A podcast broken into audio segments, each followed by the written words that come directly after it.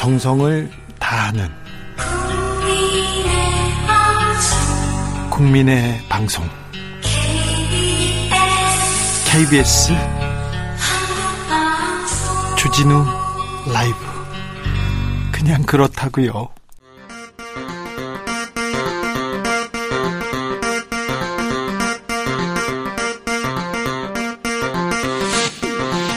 주진우 라이브.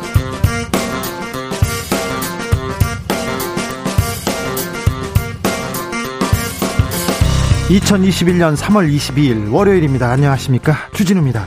문재인 정부 4년, 이제는 부동산 개혁입니다.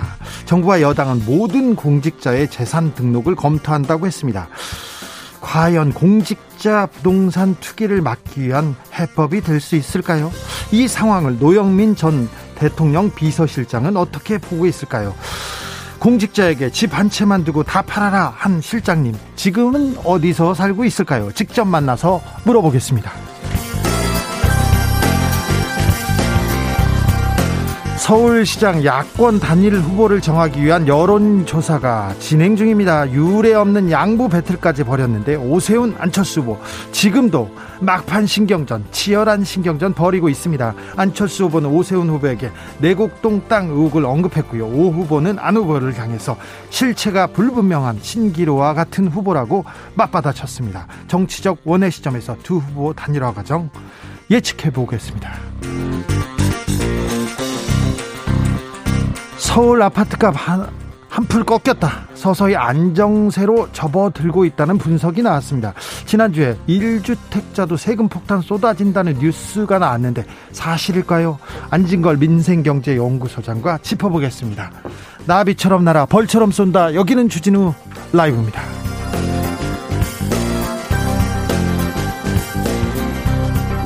오늘도 자중자애, 겸손하고 진정성 있게 여러분과 함께하겠습니다. 9560님께서 오늘도 주진우 라이브 이어폰 끼고 근무 중입니다. 안 듣고는 답답, 중독인 듯합니다. 아이고, 네, 중독성이 좀 있습니다.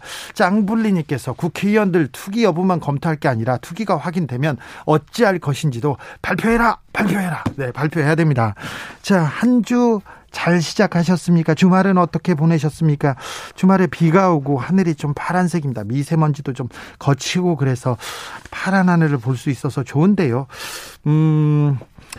하늘은 파란데 정치권은 여전히 부연합니다. 서울시장, 부산시장 선거가 코앞으로 왔는데 단일화를 위한 여론조사, 지금 야권 단일화 여론조사 진행 중입니다. 여러분의 선택은 어떤지. 이번 선거 가장 큰 변수는 여러분의 투표율입니다. 투표하실 거죠? 어떻게 투표하실 건지, 어떤 분한테 나는 어떤 덕목을 가장 중요하게 생각한다, 이런 얘기 있으면 여러분의 이야기 들려주십시오. 샵 9730, 짧은 문자 50원, 긴 문자는 100원입니다. 콩으로 보내시면 무료입니다. 그럼 주진우 라이브 시작하겠습니다.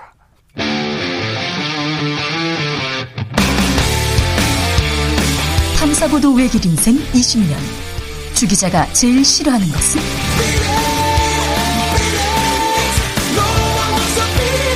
이 세상에서 비리와 부리가 사라지는 그날까지, 오늘도 흔들림 없이 주진우 라이브와 함께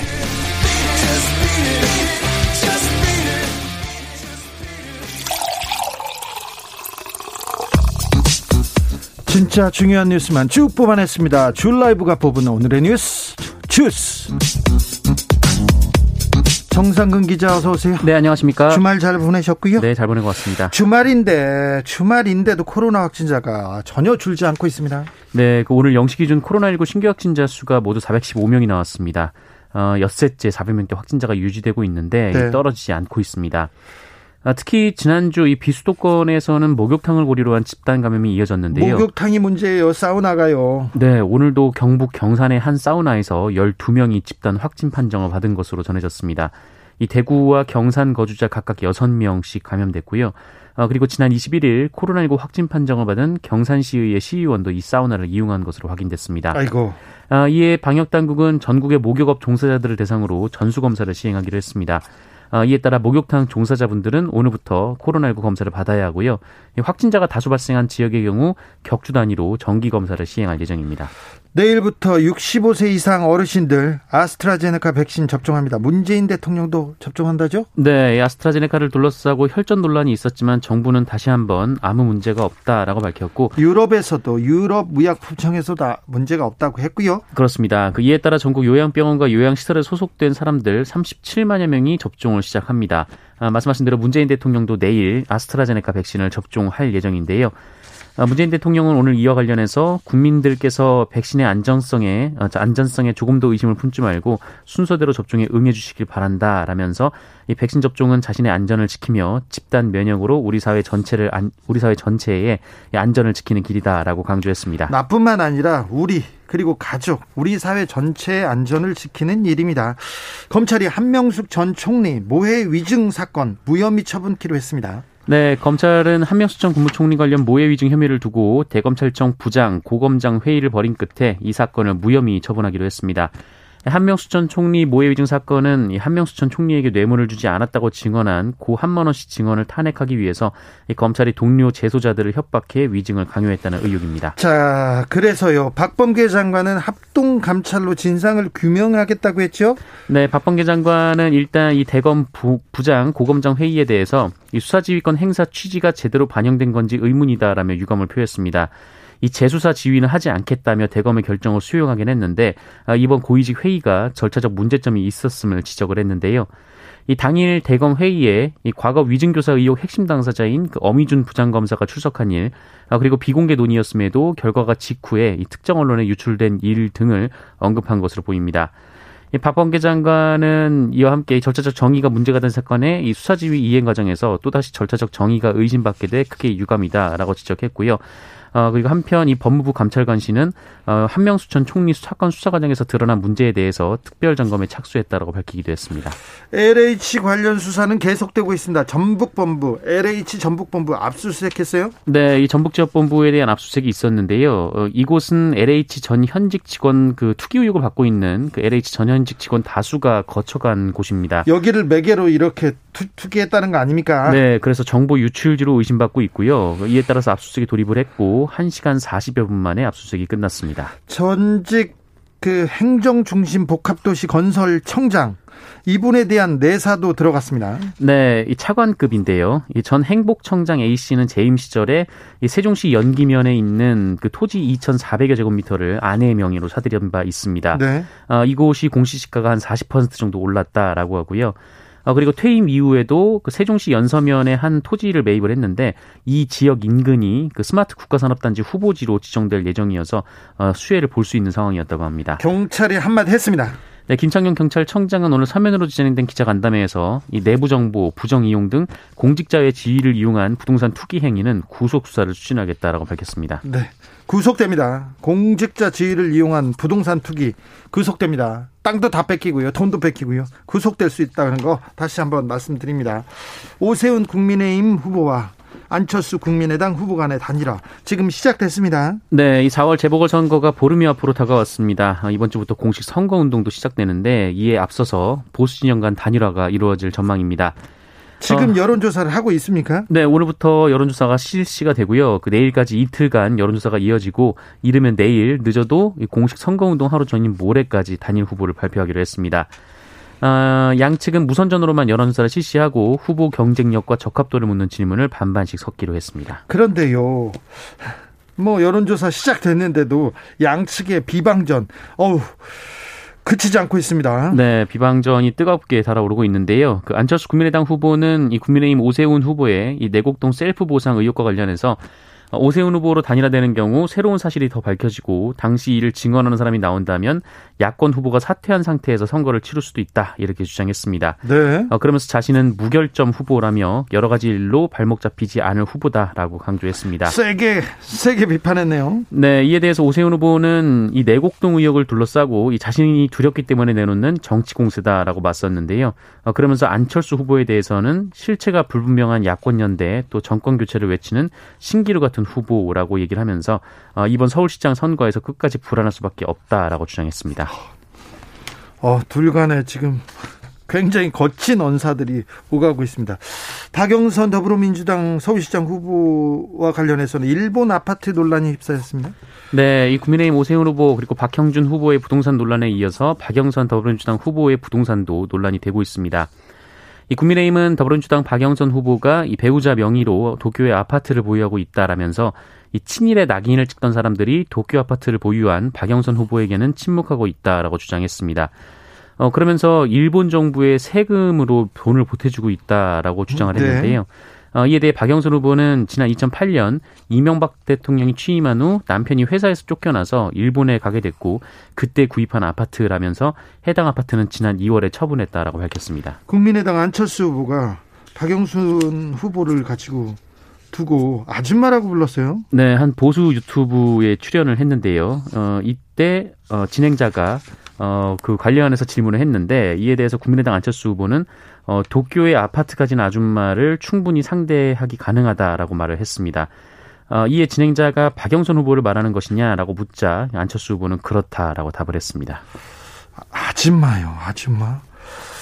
아, 네, 아줌마라는 표현을 하다니 상대 후보한테. 아, 네. 이 문제가 어떻게 되는지 저희가 좀 지켜보겠습니다. 전기요금이 오릅니까? 일단은 안 오른다고 지금 발표를 했는데요. 네, 전기요금 같은 경우에는 그 올해 1월부터 연료비 연동제를 하고 있습니다. 그 전기 사용에 들어가는 연료비 연동분을 3개월 단위로 전기요금에 반영을 하고 있는데, 그래서 3개월마다 전기요금을 발표를 하고 있거든요. 그런데 올해 2분기에는 국제유가 상승에 따라서 전기요금이 오를 것으로 전망이 됐는데요. 실제로 이제 기름값이 많이 오르긴 했습니다. 예. 그러나 정부와 한전은 이 코로나19 장기화로 어려움을 겪는 국민들의 생활 안전을 위해서 안정을 위해서 전기요금을 인상하지 않기로 결정했다고 밝혔습니다. 부산에서 좋은 카, 슈퍼카라고 하지 않습니까? 슈퍼카를 타고 다니는 사람이 가족들 보는 앞에서 운전자를 조롱했다는 주장이 제기됐습니다. 네, 어제 한 온라인 커뮤니티에 이 부산 해운대구에서 한 고급 외제 슈퍼카 운전자로부터 욕설과 보복 운전을 당했다라는 이 누리꾼의 사연이 전해지면서 공분을 사고 있습니다. 이 작성자는 지난 13일 저녁 7시쯤에 자녀 셋을 포함한 가족과 함께 귀가를 하던 중에 보복운전 피해를 겪었다라고 하는데요. 이 자주색 그 외제차 차량의 차주가 자신에게 와서 똥차가 어디서 끼어드느냐라는 등 뭐 욕설을 계속 내뱉었다라고 하고 이 작성자는 뒤에 아이들이 타고 있어서 안 좋은 일이 생길까 봐 그냥 가라고 말했다라고 합니다. 네. 하지만 이 상대 차량이 계속 따라오면서 아이들에게 뭐 너네 아버지가 뭐 거지다 뭐 이런 얘기를 하면서 뭐 욕설을 퍼부었다라고 하는데요. 이 작성자는 아이들이 극도의 불안과 충격으로 뭐 울기 시작했고 차 안이 완전 아수라장이었다라고 주장했습니다. 결국 이 작성자는 계속해서 이 차량이 따라와서 신고를 했다라고 하는데요. 그 해운대 경찰서가 이를 수사 중에 있습니다.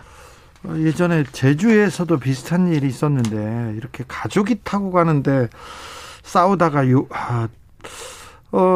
논란이 된 차주는 또 다른 얘기를 하고 있네요. 네, 이 외제차 차주라고 밝힌 사람도 온라인 커뮤니티에 글을 올렸는데요. 단순 운전 시비였고 그나마 당한 건 우리 쪽이다라고 반박을 했습니다. 뒤에 있던 차주가 차량을 비켜주지 않으려고 이 차량을 가로막고 급브레이크를 밟았다라면서 본인의 차에도 여자친구와 그 태어난 지 얼마 안 된 반려견이 타고 있었다라고 주장했습니다. 그러면서 이 속도가 빠른 차를 운전하다 보면 반려견이 구토를 할 수 있어서 본인은 반려견을 태울 때 조심해서 운전하는 편이다 이렇게 주장했고요. 이 끼어들기 과정에서 서로 욕설이 오간 건 사실이지만 상대 차량이 먼저 창문을 내린 채 욕설을 해서 벌어진 일이다라고 주장했습니다. 경찰 수사 결과를 좀 지켜보겠습니다. 아무튼 네. 가족 앞에서 이렇게 좀 욕설을 하는 이런 일은 좀 없어야 되는데 아무리 화난다고 끼어들고 그래서 뭐 운전하다가 화난다고 해서 막 욕하고 따라가서 보복 운전하고 막 이런 부분은 좀 조금 없어져야 하는데 계속 이런 뉴스가 나와요. 더 처벌받을 수 있습니다. 더 많이 나오는데 이거 처벌받습니다. 지금은 그 카메라로 찍고 있잖아요. CCTV가 있고 차량마다 GPS에 이렇게 기록 장치가 있어서 처벌받을 수 있다는 것 좀 명심해 주세요. 자가격리 중에 유급 휴가를 받은 직장인이 10명 중 5명밖에 안 된다고요? 네, 이 아픔은 회사 가지 말고 집에서 쉬라라는 것이 이 정부 방역 지침인데요. 1호였습니다. 1번이었습니다. 네, 그런데 한국보건안전단체 총연합회 등이 그 관련해서 직장인들을 조사를 한 결과 이 코로나19 확진이나 자가격리로 출근을 못할 때 유급휴가를 받은 직장인은 49.3%에 그쳤다라고 합니다. 50%가 채 안 되는데요. 이 나머지 50.7%는 개인 연차, 무급휴가를 쓰거나 결근 처리가 됐다라고 합니다. 이 증상이 의심돼서 회사에 못 갔을 때도 유급휴가를 쓴 직장인은 42%에 그쳤고, 예. 나머지는 개인 연차나 무급휴가를 쓰거나 결근 처리됐다라고 합니다. 네, 그럴 걸로 예상은 됐습니다만 그렇네요. 아무튼 아프면 회사 가지 말고 쉬어야 됩니다. 이게 1번 법칙이었어요. 1번 법칙. 코로나 의심되고 좀 아프면 회사 가지 말고 쉬어라. 그러면 회사에서 조금 좀 배려는 해야 되는 거 아닌가 생각을 해보기도 합니다. 네. 강남 한복판에서 마약을 하다가 적발된 사람이 있어요? 네, 서울 강남의 모텔에서 마약을 투약한 두 사람이 경찰에 적발됐습니다. 지난 19일 오후 10시쯤부터 이튿날 오전 사이에 투약한 것으로 전해졌는데 20대 여성 A씨 그리고 30대 남성 B씨입니다. 두 사람 모두 마약 간이 검사에서 양성 반응을 보였고요. 이 필로폰으로 추정되는 흰색 가루를 투약한 것으로 전해졌습니다. 그리고 이 중에 20대 여성은 지난해 12월 이 다른 마약 투약 혐의로 경찰 조사를 받던 도중에 네. 이 남양유업 창업주 외손녀인 황하나 씨가 자신의 집에 들어와서 절도를 했다라고 밝힌 인물인 것으로 전해졌습니다. 네. 한편 이 황하나 씨는 절도 혐의가 인정돼서 지난 1월 구속 송치됐고요. 이달 31일 첫 재판을 받습니다. 강남 한복판에서 마약하다가 다 걸립니다. 이런 거. 왜 그러냐면 마약범들은 있지 않습니까? 네. 자기 죄를 좀 줄이려고 주변 사람들을 있는 거 없는 걸 다 분대요. 네네. 그래서 마약 수사가 굉장히 쉽다고 합니다. 그래서 다 분대입니다. 한 번쯤 호기심에 괜찮겠지. 그런 거 없습니다. 한 번 하지 않습니까? 다 적발된다는 거. 이분도 적발되지 않습니까? 그리고 뭐 작년 얘기도 나오고요. 그러니 자 아예 그런 쪽은 관심도 갖지 말고 절대 가면 안 됩니다. 마약이라니요. 네, 안 됩니다. 자, 주스 정상근 기자 감사합니다. 고맙습니다. 김지윤님께서 나리나리 개나리가 활짝 폈어요. 공원에. 그렇습니다. 서울에도 개나리 많이 폈습니다. 순님께서 서울도 부산도 안 사는데요. 선거 때문에 스트레스 받아요. 얘기합니다. 스트레스 받는다는 사람들 많죠. 7506님께서 투표 당근 해야죠. 저는 투표 안 한 사람과 인간관계를 끊습니다. 정직한 후배에게 투표 해야죠. 투표 안 한 사람하고 인간관계를 끊으세요. 아우 단호하신 분이시네요. 이진주님께서는 투표 당연히 해야죠. 여러 가지 면에서 신뢰할 수 있는 후보인지 지켜보고 있습니다. 물론 1년 동안 더 잘 지켜보고 그 후에 다른 분한테 투표할 수 있습니다. 당선을 위한 공약은 절대 사절이에요. 네, 그렇죠. 잘 지켜보고 꼼꼼하게 보고 어떤 사람이 우리 사회를 이끄는데 좀 보탬이 될 건지 이렇게 꼼꼼하게 지켜보고 투표해야 됩니다. 7784님께서 매일매일 잘 듣고 있습니다. 청렴하고 일 잘하고 어깨에 힘 빼고 이름만 떠올려도 입가에 미소 짓게 할 수 있는 분을 뽑고 싶습니다. 아, 이름만 떠올려도 입가에 미소 짓게 할 수 있는 분이 우리 지도자가 되고 정치인이 되고 그럼 굉장히 좋은 일인데요. 그런 분이 있습니까? 그런 분한테 투표하면 좋겠네요. 교통정보센터 다녀오겠습니다. 이현 씨. 주진우 라이브.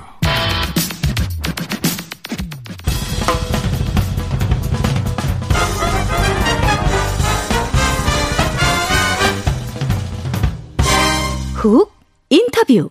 모두를 위한, 모두를 향한, 모두의 궁금증 훅 인터뷰. 문재인 정부 4년 적폐청산 외쳤습니다. 국정농단, 사법농단, 검찰개혁, 언론개혁, 그리고 LH 사태로 부동산 개혁을 외치고 있습니다.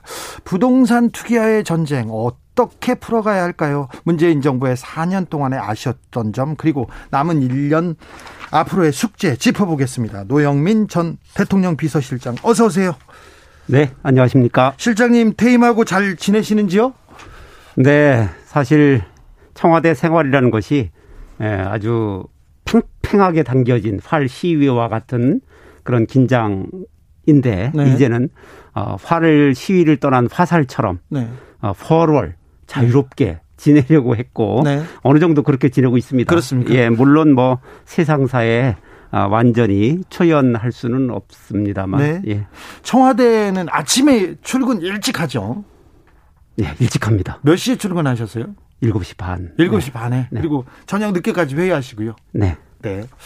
자, 실장님 퇴임하신 이후에 국정 전반에 대해서 노심초사하면서 지켜보고 있다 이렇게 얘기했는데 지금 서울시장, 부산시장 선거 노심초사하면서 지켜보고 계시죠? 네, 그렇습니다. 네. 그냥 지켜만 보고 계십니까? 예, 뭐 여당 후보들이 예. 당선돼야 할 텐데 그런 생각을 하고 있습니다. 그렇습니까? 예. 안철수 후보가 오늘 도쿄의 아파트에 있는 아줌마 얘기하면서 박영선 후보의 일본 아파트 소유를 공격하고 있는데요. 이 문제는 어떻게 보고 계십니까? 글쎄요. 근데 이거는 사실관계를 살펴야 합니다. 네. 네, 다들 아시다시피 이명박 정부에서는 국정원이 민간인을 사찰했고 그 국회의원 전원에 대해서 뒷조사를 했지 않습니까? 네. 거기에다 또 검찰을 동원해서 정치 보복을 하고 예. 정말 말도 안 되는 일이 벌어졌습니다. 예. 그 당시에 박영선 의원도 그런 정치 탄압을 받게 된 겁니다. 박 후보의 남편이 네. 검찰이 아무런 근거도 없이 수사를 하고 물론 이제 청와대의 하명입니다만 그래서 그 일본으로 쫓겨갔습니다. 네. 그 압수수색을 회사를 하니까 회사에서 야 이거 일하다가 우리 회사 망하는 거 아니냐. 그러니 그 남편 되는 분에게 참 그만뒀으면 좋겠다라고 얘기했고 그 남편 되는 분이 이제 이명박 정부 아래서는 한국에서 취업하는 것은 힘들겠구나. 그래서 일본으로 간 겁니다. 예.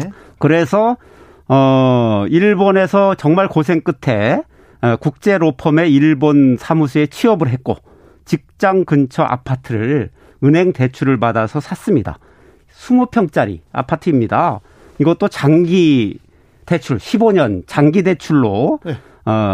그걸 샀거든요.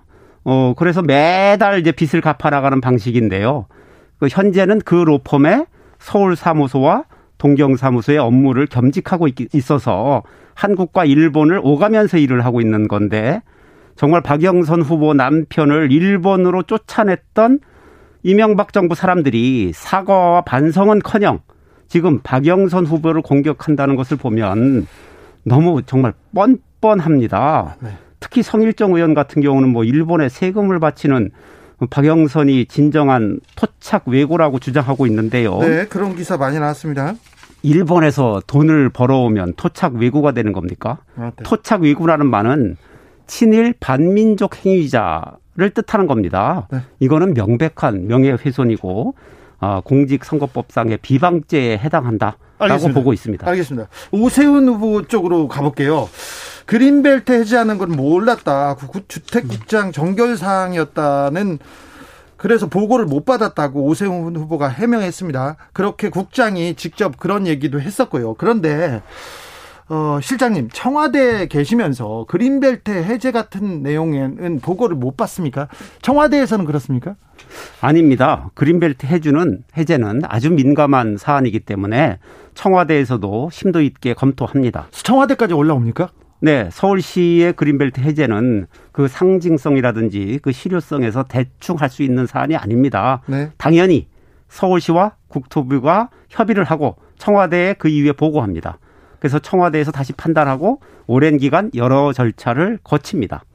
그래요? 예, 보금자리 주택지구로 지정하려면 그린벨트를 해제해야 되는데 네. 이거는 청와대에서 또 별도로 서울 시민의 여론조사까지 합니다. 그래서 당시에 오세훈 서울시장이 몰랐다는 주장은 상식적으로 납득이 되지도 않고요. 그리고 최근에 공개된 문서에 따르면 거기에 경유자 서울시장 오세훈이라고 적혀 있고 또 오 시장이 그 현장도 시찰했던 것으로 알고 있습니다. 오세훈 후보가 또 야권 단일 후보가 되면 이 문제에 대해서 해명할 필요가 있겠네요. 해명을 할 수 있겠습니까? 거짓말을 지금 4번, 5번씩 했기 때문에 본인이 깨끗하게 사과하는 것이 옳다 생각합니다. 알겠습니다.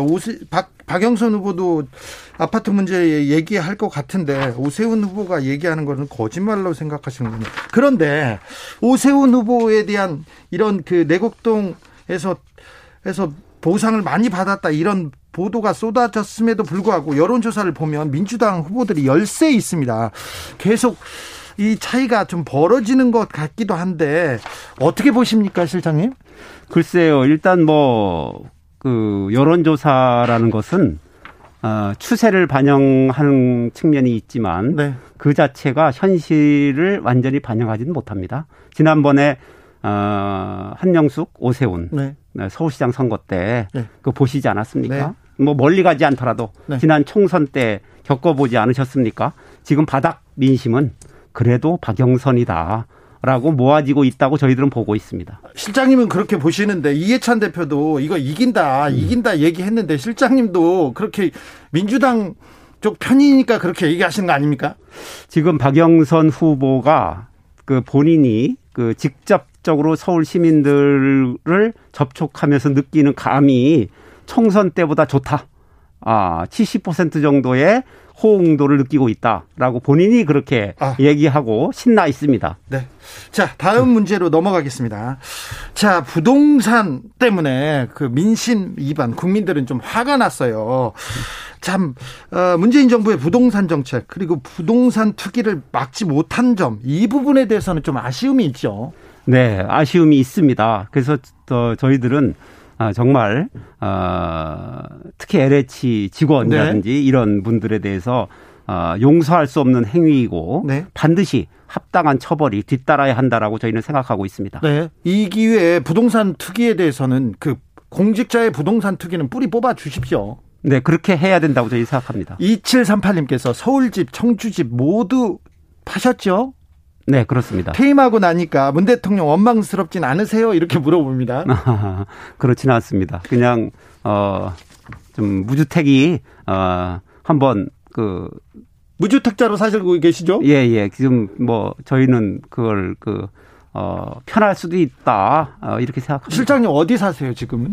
지금은 청주와 서울을 왔다 갔다 하고 있습니다. 그럼 지금은 셋집에서 사세요?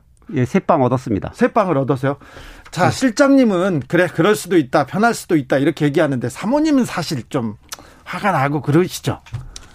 네, 처음에는 좀 서운했었습니다만 그렇죠. 네. 지금은 받아들이고 있습니다. 지금은 네, 어떻게. 자, LH 이거 좀 민감한 거 좀 아픈 거 좀 물어볼게요. 실장님, 문 대통령이 농사 경력 11년이다 형질 변경 등 논란 이 야당에서 이 문 대통령의 사저부지 관련해서 공세를 이어가고 있습니다. 이 문제는 어떻게 보고 계십니까? 그거는 그 정치적 이득을 얻기 위한 허무맹랑한 주장입니다. 그 노무현 대통령의 봉화 사저를 네. 그 아방궁이다라고 해서 그 혹세무민했지요. 네. 그래서 좀 정치적인 이득을 취했다, 재미를 봤다라고 네. 생각한 야당이 또다시 그 프레임으로 씌우는 겁니다. 네. 농사 경력은 네. 농지를 취득하는 조건에 들어가지가 않습니다. 네. 따라서 어떠한 그 허위를 기재할 이유도 없고요. 예. 예, 그렇습니다. 그리고 농사라 여기서 영농이라는 것은 그 규모라든지 목적이라든지 예. 기간이라든지 이런 것과 아무런 관계가 없습니다. 네. 그거 상관없고요. 그 형질 변경이라는 것은 네, 형질 변경은요. 시골에 땅에 한 1,200평 되거든요. 예. 그 이제 경호동이라든지 주차장이라든지 네. 도로도 내야 되고 하니까요. 그런 규모의 땅이 대지로 돼 있는 게 양산에 존재합니까? 도시에 택지 개발한 것도 공원 부지 있고 도로 부지 있고 해서 1,200평이 대지로 된 땅은 존재하지 않습니다. 예. 양산에 그런 게 존재하지 자체가 않습니다. 네. 당연히. 여러 지목으로 된 것을 묶어서 취득하고 예. 그것에 따라서 이제 그 설계에 따라서 형질 변경을 해야 되는 것은 당연한 겁니다. 예. 농사 경력 11년 형질 변경 이건 당연한 내용이다고 얘기합니다. 문 대통령이 조금 뭐라고 해야 되나 점잖지 않습니까? 그리고 예. 자기 화난 걸 이렇게 얘기하는 법도 별로 없는데 SNS에 직접 좀스럽다 이렇게 비판글을 올리기도 했어요. 이거 실장님은 어떻게 보셨어요? 저는 얼마나 어처구니가 없으면 그런 표현을 쓰셨을까라고 그렇게 생각했습니다. 아, 그래요? 네. 화나셨군요, 대통령이. 네, 아무튼 좀 어처구니가 없으셨지 않았을까 이렇게 생각합니다. 실장님 계셨을 때 대통령께서 막 화나거나 아주 진노한 경우 있었습니까? 네, 있었습니다. 근데 그때 뭐라고 했습니까? 표현 수위가 어느 정도세요? 그래도 뭐 그렇게 그 노골적으로 이렇게 표현하시는 분은 아니고요. 그래도 그 자제를 하십니다. 자제를 하시면서 표현도 사실은 이게 뭐 도대체 이게 있을 수 있는 일입니까? 이래서야 되겠습니까? 뭐 이제 이런 그 정도 수준이었는데 그런 수준입니다. 네, 대통령 어떤 문제로 가장 화가 나셨어요? 실장님 계셨을 때? 글쎄요. 일단 뭐 화가 났다기보다는 좀 서운했다. 내지는 좀 아쉬웠다라고 한다면 뭐 하노이 북미 정상회담이 예상과 달리 북한과 미국 간의 합의에 이르지 못하고 결렬되었을 때 참 서운해 하셨고요. 그다음에 이제 부동산 가격의 상승에 대해서 우리의 그 예상보다 수급이 안 맞는 부분에 대해서 좀 질책이 있으셨습니다. 실장님 관련된 얘기도 좀 여쭤보겠습니다. 내년에 지방선거가 열립니다. 청주에서 삼선 의원 하셨고요. 충북지사 후보로 꼽히시는데 충북지사 선거에 나가십니까? 아직 깊이 있게 생각해 보지 않았고요. 지금은 또 그럴 시점도 아니라고 생각합니다. 다른 질문도 하나 하겠습니다. 네, 5월 초에 더불어민주당 당대표도 뽑는데 노영민 실장이 대통령의 최측근이 당대표를 맡아서 내년 대선을 치러야 된다 이런 얘기도 있는데 이 문제는 어떻게 고민하고 계십니까? 지금 뭐 거론되고 있는 분들, 본인이 출마를 희망하는 분들 모두 훌륭한 분들입니다. 제가 굳이 나설 필요는 없다고 생각하고 있습니다. 그쪽은 아니시군요. 자, 문재인 정부가 임기 1년 남짓 이제 1년 정도 남았어요. 자, 앞으로 1년 동안 마무리 지어야 할 가장 중요한 정부 과제, 숙제들은 뭐라고 보십니까, 실장님? 일단 여러 가지가 있겠습니다만 한반도 평화 프로세스를 지속적으로 일관되게 추진하는 것, 그리고 K-방역의 성공적인 마무리, 그리고 이제 문재인 정부의 산업 정책인 빅3. 이건 이제 시스템 반도체, 바이오 헬스, 미래차입니다. 빅3 산업에 대한 지속적인 지원, 그리고 공수처 및 검경 수사권 조정과 같은 그런 어떤 그 권력기구에 대한 개혁을 안착시키는 것, 이렇게 생각하고 있습니다. 여기까지 듣겠습니다. 지금까지 노영민 전 대통령 비서실장이었습니다. 감사합니다. 네, 감사합니다. 나비처럼 날아 벌처럼 쏜다. 주진우 라이브.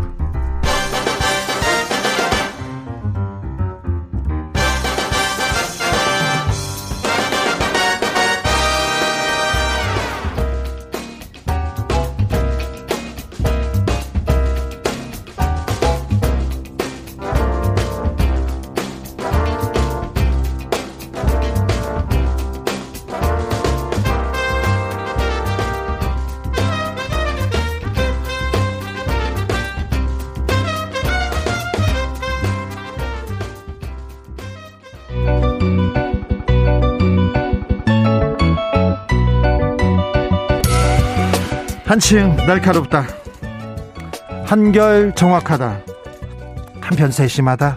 밖에서 보는 내밀한 분석, 정치적 원의 시점. 자, 오늘의 정치권 상황 원에서 더 정확하게 분석해드립니다. 최민희 전 의원님 오셨습니다.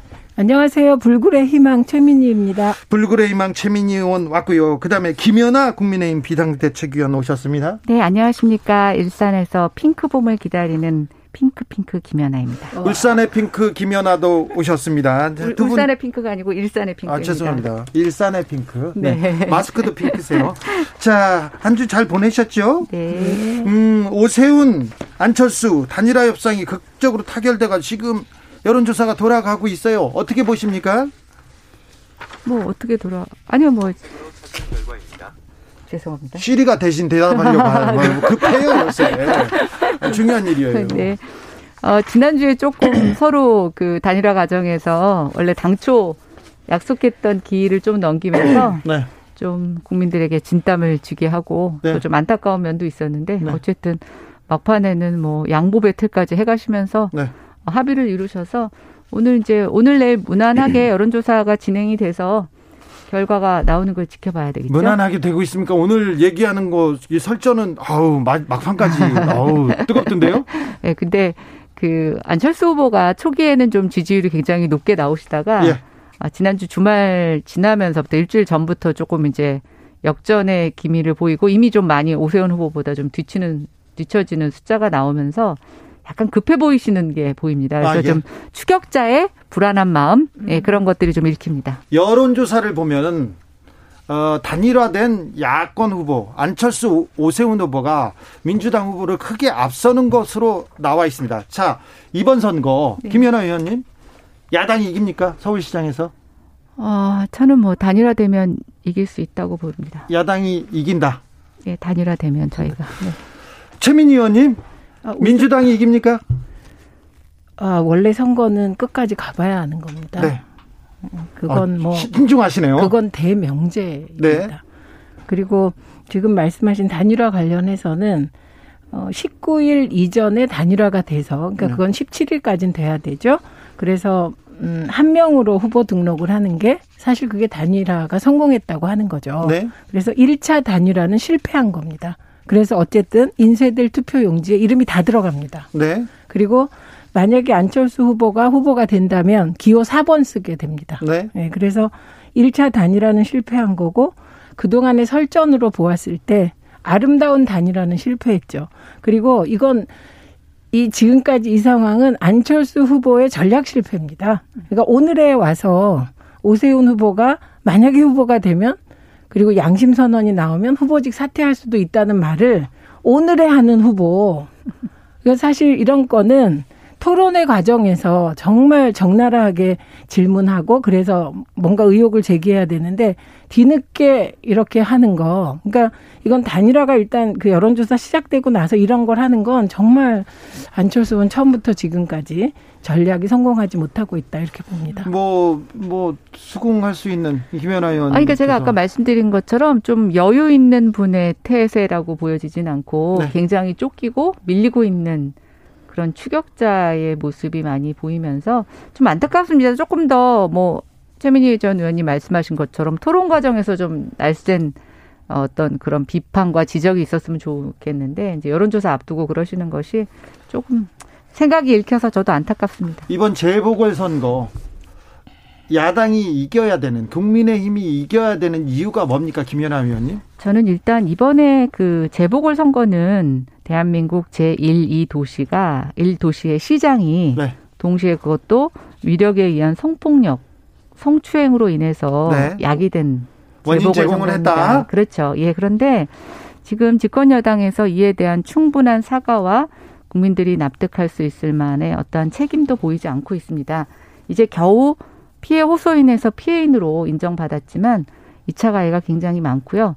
또 피해 당사자뿐만이 아니라 여러 국민들이 볼 때도 충분한 책임 있는 모습을 보여주지 않고 있습니다. 그런데 사과가 부족하다. 네, 근데 여기에서 국민들이 심판해 주지 않는다라고 하면 저는 이 위력에 의한 특히 정치인으로부터 받는 성폭력에 대해서는 앞으로 얼마든지 묻힐 수 있다고 생각이 됩니다. 최민희 의원님, 여당, 민주당이 이겨야 합니까? 이겨야 하는 이유는요? 이겨야 합니다. 근데 우선 저 말에 약간 답을 드려야 될 것 같아요. 저는 이 선거가 민주당 시장의 성추행으로 시작됐다. 성추문 관련해서 이 부분 인정하고 민주당이 되게 불리한 조건에서 후보를 냈다고 생각합니다. 그런데 이것을 정치적으로 이용해서 선거 쟁점으로 만드는 것 또한 피해자에 대한 도리가 아니라고 생각하고 이제 이 사안은 민주당에서 그 피해자가 지목한 3명을 캠프에서 퇴출하지 않았습니까? 그리고 원내대표 그리고 후보 당사자도 다 사과하지 않았습니까? 그래서 이제 피해자와 그리고 고인이 된 박원순 시장 모두에게 잊혀질 권리를 드려야 되는 그런 일이라고 개인적으로 생각합니다. 그다음에 왜 사실 국민의힘이 이기면 안 되는 이유, 제가 생각하는 네. 민주당이 이겨야 한다기보다는 그건 아직도 국정농단의 농단 세력의 뿌리가 뽑히지 않았기 때문입니다. 그리고 지금도 박영선 후보 도쿄 아파트 얘기하는 거 사실 자가당착이거든요. 이 부분은 홍준표 전 대표가 잘 정리를 하셨어요. 사찰이 있었고 네. 그 사찰의 결과 남편이 직장을 잃었고 그 직장을 잃었기 때문에 일본으로 가게 됐고 도쿄에서 아파트를 살 수밖에 없었던 상황을 홍준표 전 대표가 얘기해 준 거라고 생각하고 저는 이번 과정에서 그 국정농단 세력의 마지막 뿌리를 뽑는 선거가 돼야 된다. 그렇게 생각합니다. 네. 자, 한명숙 전 총리 재판 모해 위증 교사 의혹에 대해서도 조금 물어보겠습니다. 자, 대검에서 회의를 했어요. 회의를 해서 자, 무혐의 결론을 내렸습니다. 이 부분에 대해서 박범계 장관도 입장을 냈는데 여기에 대해서는 최민희 의원 할 말이 있으시죠? 그 우선은 이 사건의 프레임이 자꾸 언론에 의해서 잘못 지어지는데 이건 한명숙 구하기도 아니고 구하기일 수도 없습니다. 이 사건과 한명숙 총리 사건은 다른 사건이에요. 다만 연결이 돼 있다. 이 주장은 타당합니다. 네. 그래서 이 사건은 유우성 씨 간첩 조작 사건처럼 유우성 씨 간첩 조작 사건은 검찰과 국정원이 간첩을 조작한 거잖아요. 네. 그래서 최종 대법원에서 무죄받은 사건이고 한명숙 전 총리의 뇌물 의혹 사건을 조사하는 과정에서 1심에서 진 검찰이 가짜 증인을 내세워서 재소자 증인을 내세워서 2심에서 판결을 뒤엎은 사건입니다. 근데 그 과정에서 증거 조작, 그다음에 증인 조작 그것이 있었다는 게 핵심이거든요. 그러니까 핵심은 특수부 검찰의 잘못된 조사 행태에 대해서 이번에 한번 반성할 기회를 박범계 장관이 준 건데 검찰이 이를 걷어차서 매우 불행하게 생각합니다. 한명숙 구하기가 아니라 검사들의 잘못된 관행을 좀 고치기 위한 그 박범계 장관의 노력이었다. 그 결정이었다. 이렇게 보시는 거죠. 김연아 의원님. 네. 근데 조금 그거 반박하기 전에 먼저 말씀하신 거에 대해서 저도 조금 드릴 네. 말씀이 있는데요. 일본이 30년 동안 부동산 거품이 꺼지면서 사실은 주택의 거래가 굉장히 적습니다. 네. 그래서 주택을 잘 사고 팔지 않고 일본에서는 다 빌려 쓰거든요. 근데 저는 여기서 정치적으로 어려움을 겪고 일본으로 나간 박영선 장관의 남편이 왜 일본에서 꼭 집을 샀어야 되는지라는 것에 대해서는 좀 추가적인 설명이 필요할 것 같다는 생각이 들어요. 저는 좀 그거는 제가 여러 도시의 주택 부동산을 아는 사람으로서 좀 이해가 안 가는 부분이 있다는 생각이 듭니다. 자, 왜냐하면 일본에서는 렌트가 훨씬 더 유용하고 또 집이 잘 팔리지 않기 때문에 거래가 잘 없습니다. 일본의 5만 채 집 중에서요. 1년에 거래되는 주택이 15만 호가 안 됩니다. 그럼 대부분 집을 안 사거든요. 이 부분은 이제 박영선 후보는 그 집을 팔았습니다. 지금. 네. 없어요. 왜 팔았냐면 지난해 민주당에서 집 팔라고 했을 때 그 팔았고 올 2월에 그럼 왜 이게 그 재산 등록 상황에 있느냐? 그건 재산 등록 기준이 지난해 12월이라서 그렇죠. 그거는 뭐 그래서 그거는 일단 팔았기 때문에 예. 이걸 사실은 이번에 그 청와대에서 한 채 이상 공직자들 한 채만 가져라 이게 나오기 이전에는 사실 남편이 도쿄에 거주하면서 집을 갖고 있는 게 쟁점이 안 됐었잖아요. 아니죠. 그 인사청문회에서도 그게 쟁점이 됐었고요. 아니 근데 제 그게 기억에는 잠깐만요. 마무리하고 과거로 가서. 그 과거의 공직자들이 집을 두 채 가지고 있었던 걸 이유를 다 찾자면 한도 없고 끝도 없을 거라고 생각합니다. 예. 저는 박영선 후보의 경우는 그 청와대와 정부가 방침을 정했을 때 집을 팔았느냐 안 팔았느냐가 핵심이라고 봅니다. 그래서 2월에 집을 팔았다는 거 아닙니까? 그럼 사실은 그게 별로 공세거리가 안 될 것 같아요. 그 아니죠. 원래 작년 1월에서부터 얘기를 했기 때문에 이번에 저는 서울시장에 안 나오셨으면 집을 안 팔았을 수도 있다고 생각합니다. 근데 그건 팔았으니까요. 아니, 뭐, 어쨌든, 예, 그러니까 제가 먼저 반박을 얘기하고, 네. 제가 말씀드렸는데, 저는 네. 그 부분이 좀 이해가 안 간다는 생각이 들고요. 저도 한마디만 할게요. 20평대 도쿄의 아파트, 이게 앞으로도 논란이 되겠네요, 지금 보면. 그러니까 이 문제에 대해서는 좀 지켜봐야 되겠습니다. 네. 네. 자, 그 다음에 이제, 한명숙 전 총리 사건과 네. 관련된 거, 예. 수사 관행상의 여러 가지 불합리하고 했던 것들 뭐 저는 없지 않았었다고 생각합니다. 그게 한명숙 전 총리의 사건뿐만이 아니라 대한민국 검찰 역사상 저는 그게 있었다고는 생각하는데요. 네. 왜 하필이면 한명숙 전 총리 구하기가 아니라면 검찰의 잘못된 관행을 지적하고 그것을 바로잡기 위한 거였다면 저는 왜 꼭 이 사건이어야 했나라는 생각에 있어서 좀 의구심이 듭니다. 그러니까 공소시효가 얼마 남지 않아서 뭔가 그 안에 뭔가 해보려고 했다는 저는 그런 의심을 하게 되고요. 네. 그리고 진짜 힘없고 어려운 사람들 중에 정말 검찰 수사를 받으면서 얼마나 억울한 사람이 많겠습니까? 저 억울해요. 네, 그러니까 저도 억울합니다. 아니요, 그 사례를 안 하고 왜 한명숙 전 총리 사건을 너무 건이 작아서 저 그냥 깨갱입니다. 아니죠. 저는 그게 작고 큰 게 아니라 그렇게 가는 게 훨씬 더 국민들한테 설득력이 있었을 거라고 생각이 되고요. 오늘 또 박범계 장관이 사실은 좀 머쓱해졌죠. 본인이 수사 지휘권을 발동을 했는데 사실은 그거에 지금 뭐 약간 걷어들이는 모습, 네네. 본인만 좀 뻘쭘한 모습이 됐는데 저는 이걸 보면서 오늘 얘기한 게 뭐 절차적 정의에 대해서 언급을 하셨습니다. 멀리 갈 것도 없고요.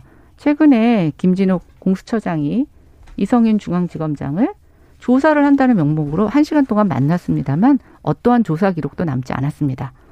저는 우리 가깝게 일어나는 이 일부터 절차적인 정의, 절차적인 정당성을 좀 지키면 어떨까 이런 생각을 해봤습니다. 최민희 의원님, 예, 김진욱 그 처장 문제는 다음에 다루시고요. 우선은 이 한명숙 전 총리 사건이 이렇게 수면에 떠오른 건 지금이 아니고 2018년입니다. 네, 그때였고, 그리고 이게 언론의 탐사 보도로 진실이 계속 드러난 것이고, 이게 드러나게 된 것은 위증 교사를 당한 재소자 한은상 씨의 진정서 때문입니다. 네. 예, 이 진정서로 시작이 된 거고, 이분은 왜 이 진정서를 제출했냐.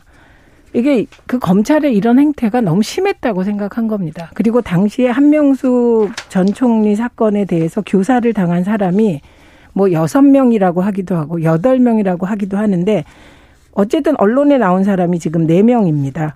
그런데 이 4명 중에 1명, 김 씨만 계속 고집을 하고 있고, 나머지 3명은 나는 진짜 이게 그 돈 받았다는 얘기를 안 들었는데 이 검찰의 회유와 협박에 넘어갔었다. 그래서 재판에서 했다 안 했다 이 얘기를 지금 하고 있는 거거든요. 예.